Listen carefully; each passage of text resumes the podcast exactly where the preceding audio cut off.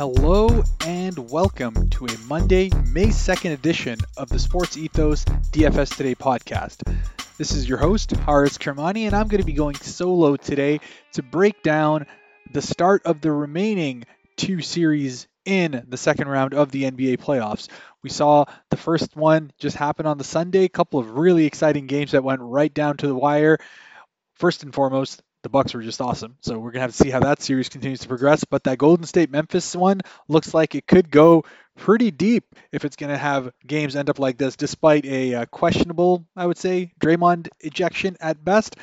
But that's not what we're here to talk about today. It is going to be two games that continue on with Philadelphia and Miami starting off their series, and then Dallas and Phoenix doing theirs. And really, both of these ones have a lot of question marks coming into it with regards to especially in the case of Philadelphia Miami, a lot of health related questions. Uh, we know Joel Embiid is out dealing with his orbital concussion and fracture, lots of things that could potentially be holding him out for an indefinite period of time. But we are going to focus on a little bit more of that when we get into it.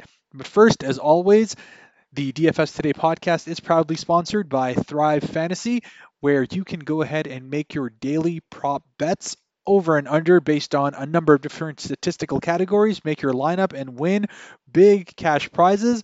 At this point, Thrive Fantasy has given away over $7 million in prizes and continues to do so on the daily. And as a listener of the DFS Today podcast, you can use the promo code ETHOS, E T H O S, to go ahead and get signed up and have your deposit up to $100 matched 100%. So definitely get yourself on there ASAP, sign up, and prop up with us today. But let's get right into it with another two game slate, another one full of variance, full of variability, but also the opportunities to be able to hit it big if you can get that right combination. Philadelphia starts off the night taking on the Miami Heat in a game with a total of 208.5. So definitely not a high scoring game, nor is this going to be a high scoring series most likely. With the Miami Heat favored to win this game by seven and a half points. So we're going to see that both the spread as well as the total are definitely bigger on this game as well as a lower total versus the next one. So we're going to have to see where it is that we want to spend our focus, our budget, and our time. Starting off again with the injuries as far as Philadelphia is concerned, the biggest one, and it's going to be the shadow that looms throughout the series, is going to be that Joel Embiid one. We know that he's not going to be traveling with the team for games one and two. There is slight optimism that he can get back for the home game, so Philadelphia will be hoping that they can somehow get their rest of the troops together and see if they can steal one of these two games and bring Embiid back at home. But we're gonna have to see what happens there. But as far as this game's concerned, that's going to be their major injury concern, and we're gonna have to see what ends up happening as far as the lineups are handled. Lots of potential things that can happen there. We'll talk about that. But on the Miami side, even more questionable things. And when we're talking questionable, we're talking six major rotation pieces, all listed questionable as far as the Miami Heat are concerned. The good thing is both Jimmy Butler and Tyler Herro, who are listed questionable, did say themselves that they are intending to play this first game. We're going to have to see what actually ends up happening over there because if they don't, then there is going to be a lot of opportunity for some of these other pieces. But otherwise, we have Max Strus, we have PJ Tucker, we have Caleb Martin, all of them listed as questionable, while Kyle Lowry is listed as out with a hamstring injury that he had during that Atlanta Hawks series, which already caused him to miss two games over there, and it looks like it's going to get him to miss at least one game over here in in this second round series. So lots to think about there. Moving right over to the Philadelphia side, first and foremost, it just starts right away with James Harden, who saw himself get back into the level of production that we expect to see when James Harden is a focus on the offensive end. And on a game where he dropped 22 and 15 on an efficient shooting night to close out the series in Toronto. As sad as that makes me feel, it was a great game for him, and I expect James Harden to be even more in focus in this series, plain and simple, but also in this specific game. Now, if Jimmy Butler is there on the other hand, that is going to obviously be a wrinkle that Miami is going to absolutely throw right at him. Jimmy Butler has always done well against James Harden, and James Harden is just one of those guys that still trying to get his complete footing within the postseason here. We're seeing that he is still not got that same full level of explosion that we have expected to see James Harden in the past, but that hasn't stopped him from being able to put up great value throughout the playoffs thus far. And I've already spoken about the fact that his price tag is below 10,000 as it has been so far in the playoffs, but it is starting to creep up to that level. But until it does, he is absolutely in play here. He's likely going to be taking more than those 12 field goal attempts on average that he did throughout the uh, Toronto series. We're likely going to get him to see uh, get closer to that high teens, maybe even low 20s as far as field goal attempts are concerned because he is going to be needed that much more on offense with Joel Embiid out, and especially with that release valve not being there, he's going to be needed to go attack that paint that much more, try and get some of those Miami pieces into foul trouble, especially someone like a Bam Adebayo who otherwise is in a excellent matchup. So it's really going to be James Harden trying his best to do what he can to get him a little off kilter, a little off balance, and potentially into some foul trouble. Outside of that, the uh, the major pieces of the my, of the Philadelphia 76ers remain as important as they are. Tobias Harris has seen himself get a pretty significant price bump.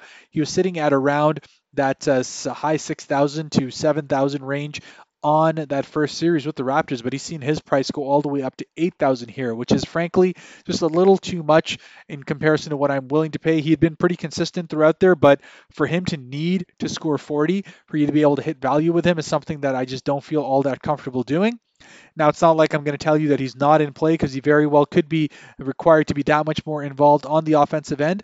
But if I am going to be looking to spend that, I might as well look to spend that with Tyrese Maxey, who's shown himself to be ready to get a little bit more involved on the offensive end in general. He was the key factor as to what allowed them to go ahead and close out that game in Toronto. And in general, he has been one of the key reasons as to what allows Philadelphia to get their offense going with any sort of pace. He's easily going to be the fastest guy on the floor between the two teams over here, and they're likely going to be looking to take advantage of that, try to get in the paint. Again, getting Bam Adebayo in foul trouble is going to be a key key thing for what the uh, Philadelphia 76ers are going to need to get a little bit of operating room, a little bit of breathing room inside that otherwise pretty packed paint, and we know just how good Bam Adebayo can be. Now, the other wrinkle with all of this is who's going to actually start with Joel Embiid out. Are they going to go with a, uh, a more traditional center uh, slash power forward situation? Is Paul Reed going to get that opportunity to start? If he does, then I definitely have a little bit of interest in him.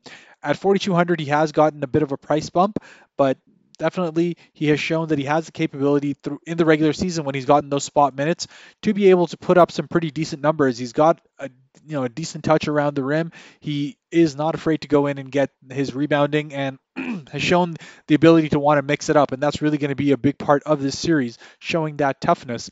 Or on the other hand, are they just going to go with a Matisse Thybulle led starting lineup, which I have a feeling they just might to try and uh, deal with the fact that uh, Miami could potentially go smaller as well and then end up just playing someone like a Tobias Harris in kind of that tweener role. So we're going to have to see how that ends up coming through. But both Paul Reed and Matisse Thybulle are going to definitely be somewhere that I am taking a look at when we do get the information for the starting lineups. Moving on to the Miami side over here, with Jimmy Butler intending to play, he definitely comes into play as far as his price tag is concerned. It is a matchup where he's done okay. He hasn't been great from the field in the uh, three regular season games that he had against Philadelphia, shot 36% from the field there. But there is always going to be that revenge narrative whenever he goes up against Philadelphia. And I expect, especially in the postseason now, given the fact that this is going to be his first meeting against the Philadelphia 76ers in a while now. And at the same time, it wouldn't be one where he constantly feels like Philadelphia missed something, missed the boat in not keeping him on there when he uh, was with the 76ers back in 2019. So there's just always a lot going on with Jimmy Butler between his two ears. And if he can get himself going, he's absolutely going to be in play. I wouldn't say he's going to be my favorite spend up because we're going to talk about a point guard coming up on the uh, Dallas Phoenix game where I'm going to be really excited to go ahead and take him. Already spoke about James Harden is going to be one of my favorites in general, just based on his current price tag as well as his projected usage. But where I do have a lot of interest on Miami is that Bam Adebayo pick. First and foremost, for him to be sitting at 7,300 to me in general is just far too cheap. Yes, we saw in that first round that uh, he only got to 40 twice in that series, but it's just frankly, he wasn't required to be all that active in that kind of a series where Atlanta was trying to play a lot more run and gun. They were not really playing on the inside, and in general, that series just wasn't all that competitive to really require Bam Adebayo to come in and do his thing. The only two games that were single digit ones are the ones in which he was able to drop those 40 DK points. And I expect that this series is going to be a lot more competitive, a lot more grinded out style, which is going to work well for what Bam Adebayo is looking to do. And I expect at 7,300, he has the upside to be able to hit 40 pretty consistently here and is going to be one of my favorite mid tier picks altogether alongside Tyler Herro, who is uh, listed questionable, but he also said that he's going to be ready to play. He's expected to suit up with Kyle Lowry out. We know exactly uh, that his usage is going to be seeing a lot of increase. Although the wrinkle that we saw last time around is that it was Victor Oladipo who looked incredibly fresh. He looked great in that uh, last game against the Atlanta Hawks. Played 36 minutes in that one, dropped 35 DK points, and if we do see that uh, either Jimmy Butler or Tyler Herro are in any way limited. I would expect that uh, Oladipo starts to get more of those minutes as well. In general, starts to ramp up his usage. At 5100, he's not a bad uh, dart throw to be able to put there at that mid-tier range. We know he has the capability of getting hot, and if he is looking half as good as he did in that Atlanta game, and in general how he's looking with his movement, I expect that we're going to see the Miami Heat start to rely on him for a lot more offense going forward but that's going to be pretty much it. We're going to have to see what uh, some of these other questionable pieces end up being, uh, whether Max Strus ends up playing, whether PJ Tucker end up playing. If not, is Gabe Vincent getting the opportunity to potentially start here? If that happens, that's potentially a play that you want to keep an eye on it as well. Same with uh, Duncan Robinson at 3,400.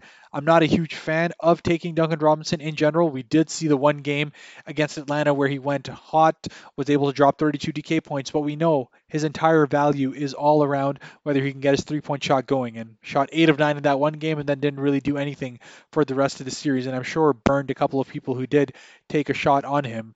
At 3,400, it's not the worst possible uh, bet to give a shot against uh, against a, a Philadelphia team that's going to be trying to minimize as much uh, perimeter offense as possible. They're going to want someone like Duncan Robinson to potentially break that open.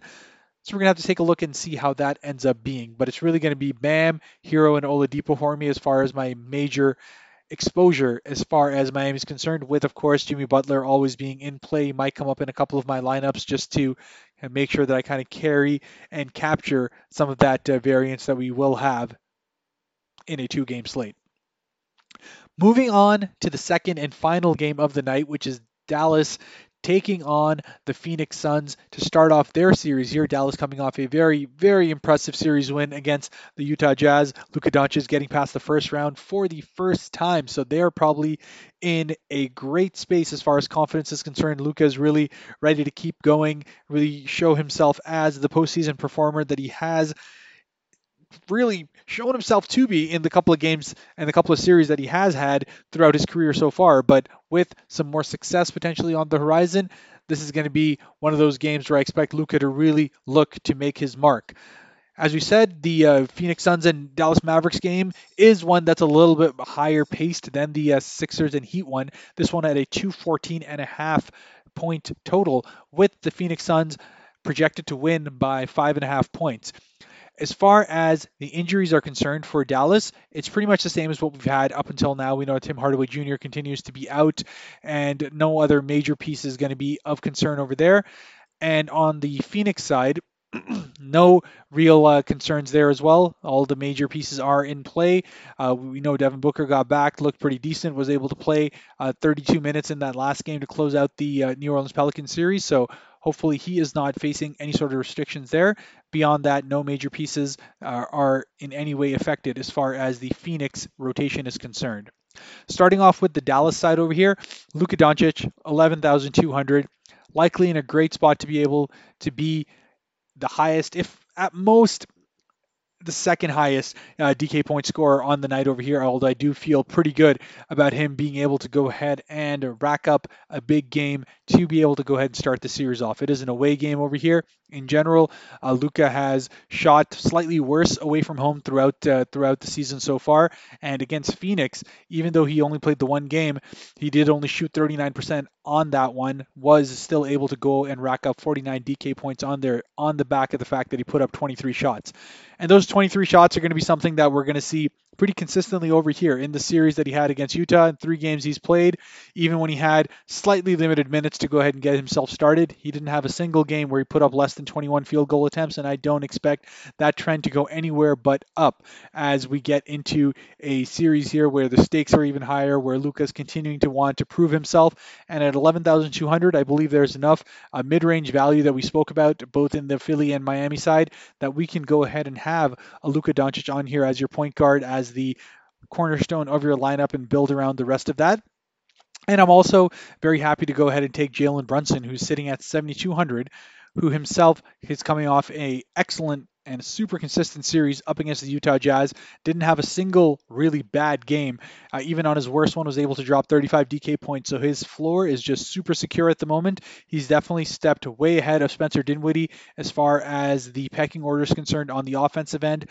Uh, Dinwiddie, who himself has seen his price drop to 5,600, may potentially be in play kind of as a pivot, as a bit of a contrarian pick, because I expect that he will eventually start to see his offense uh, come around as well. He's kind of taken the back seat. We saw earlier on in the series where he was shooting 18, 21 times, and then since Luka has returned, hasn't surpassed 12 uh, field goal attempts. So we'll have to see how that trend changes if Luka and uh, Brunson start getting a lot of attention on that end. He's going to be that other outlet alongside Reggie Bullock, but we know Dinwiddie has a little bit more to his game, a little bit more capability to be able to get some of those assist stats and those other pieces of his line to be able to go ahead and get that. So at 5600, not a super exciting or super sexy pick, but definitely in play. And I would say the same thing goes for Finney Smith as well, who again, much like Brunson, was very consistent in that first uh, in that first game, but he's never going to be that guy to really have the monster game. He did drop a 41 uh, in the closeout game, which was an excellent uh, performance from him.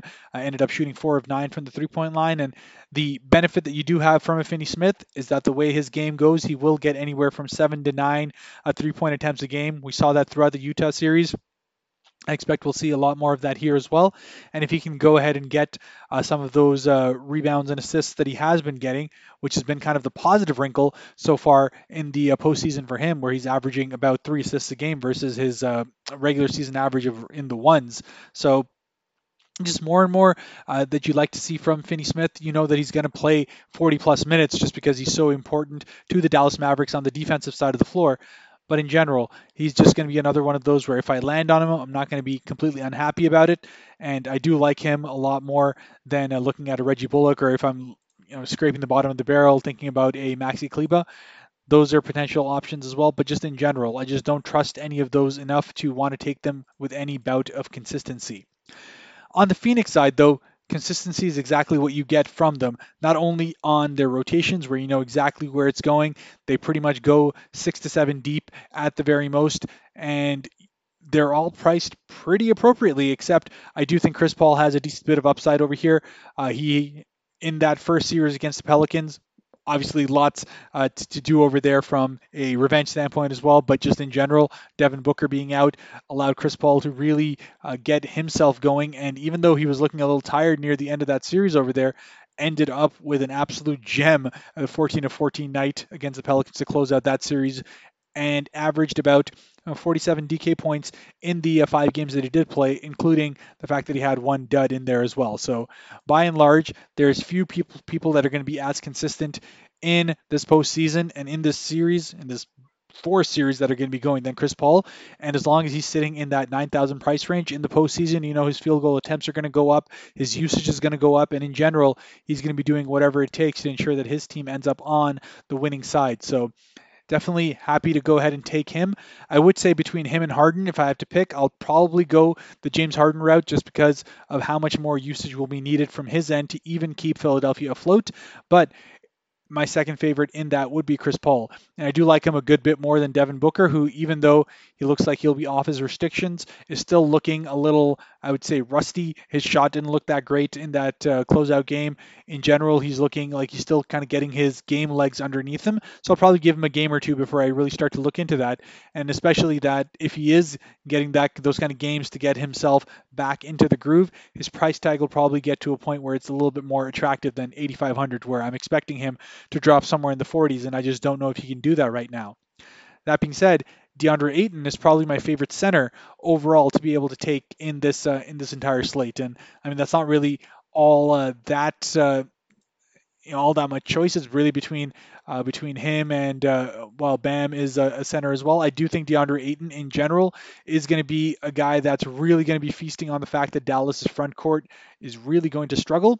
That being said, I think Bam's going to do the same thing, but in general, I feel like Ayton's going to be required more on the offensive end uh, in this series. We saw him get his field goal attempts up in the games that did stay close, he was able to drop that 60 point gem earlier on in the series, and then in general has been in that consistent high 30s to low 40s range as far as DK points are concerned.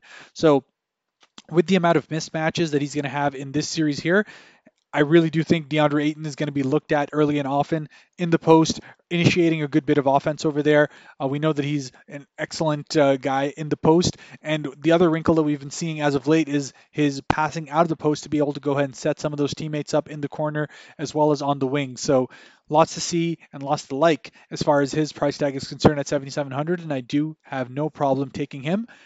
We've spoken about those kind of mid tier guys as far as uh, Phoenix is concerned in that 4,000 range. Jay Crowder, Cam Johnson uh, used to be Mikal Bridges, although he's uh, seen himself get up into the uh, 6,100 range, which is to me a bit too expensive, despite the fact that he had that one explosion game. It's just not something that you see on a regular basis. Uh, Cam Johnson and Jay Crowder, though, are both guys that uh, have that capability to be able to do quite well for that price tag. We know that Jay Crowder, especially, his minutes are going to continue to go up as we go deeper and deeper into the postseason. he's just going to be that much more required, especially as games stay closer to be that effective on the defensive end. And at his price tag of 4,600, I do like him a little bit more than Cam Johnson at 4,900. So definitely something to keep in mind over there. But that brings us to the end of our two games here and getting right into the tiers itself.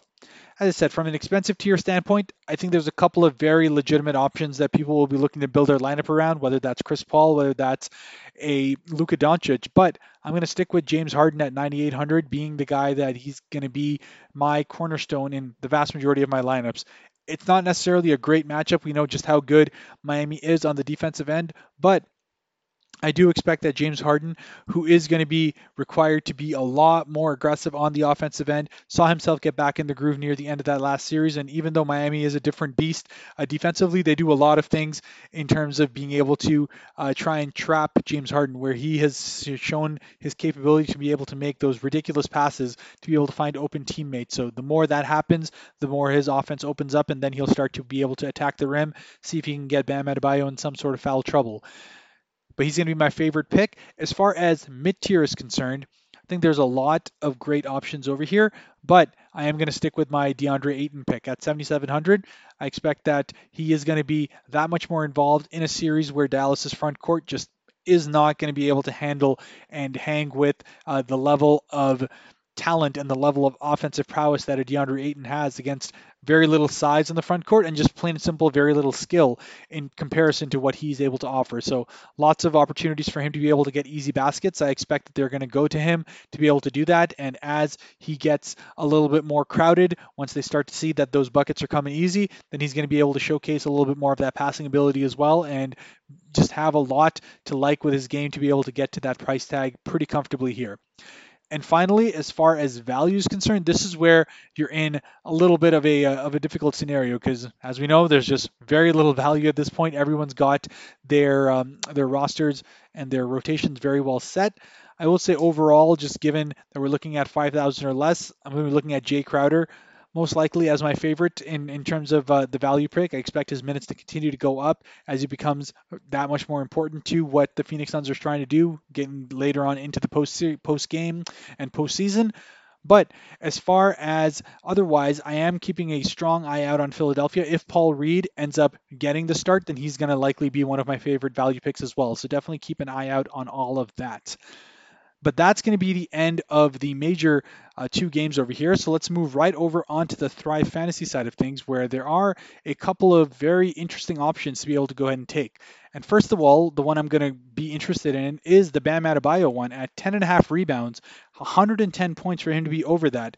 We already spoke about Joel Embiid being out, and we're going to have to see how they go ahead and uh, put something together to be able to put a little bit of resistance there. But Bam is going to easily be uh, the most skilled big on the floor for both sides, and I expect that he's going to be that much more involved in rebounding in a series that is going to be very much half court based. There's going to be a lot of missed shots. There's going to be a lot of second chance opportunities. I do believe Bam Adebayo is going to take advantage of that, so that's one where I am looking at. And then on the other hand, I'm also looking at the Luka Doncic 38 and a half points and assists over for 100.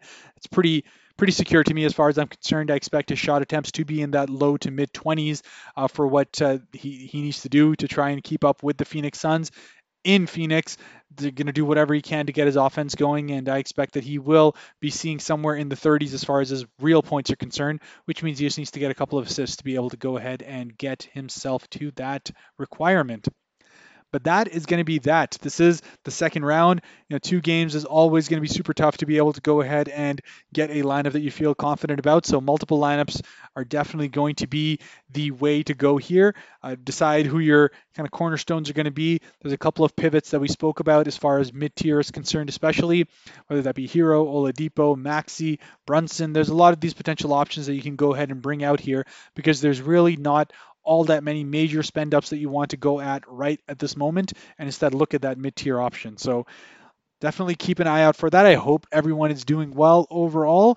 And you can reach me on Twitter at HAK underscore devil to be able to reach out to me about how your lineups are going, who you are potentially looking at in terms of potential pivots, and just in general, any sort of feedback, rate and review anywhere you're listening to the podcast. That really does help us out as always. But until then, that's going to be it for me. We're going to be back Tuesday with more of the uh, playoffs continuing. But until then, let's go ahead and kill some GPPs. Best of luck out there.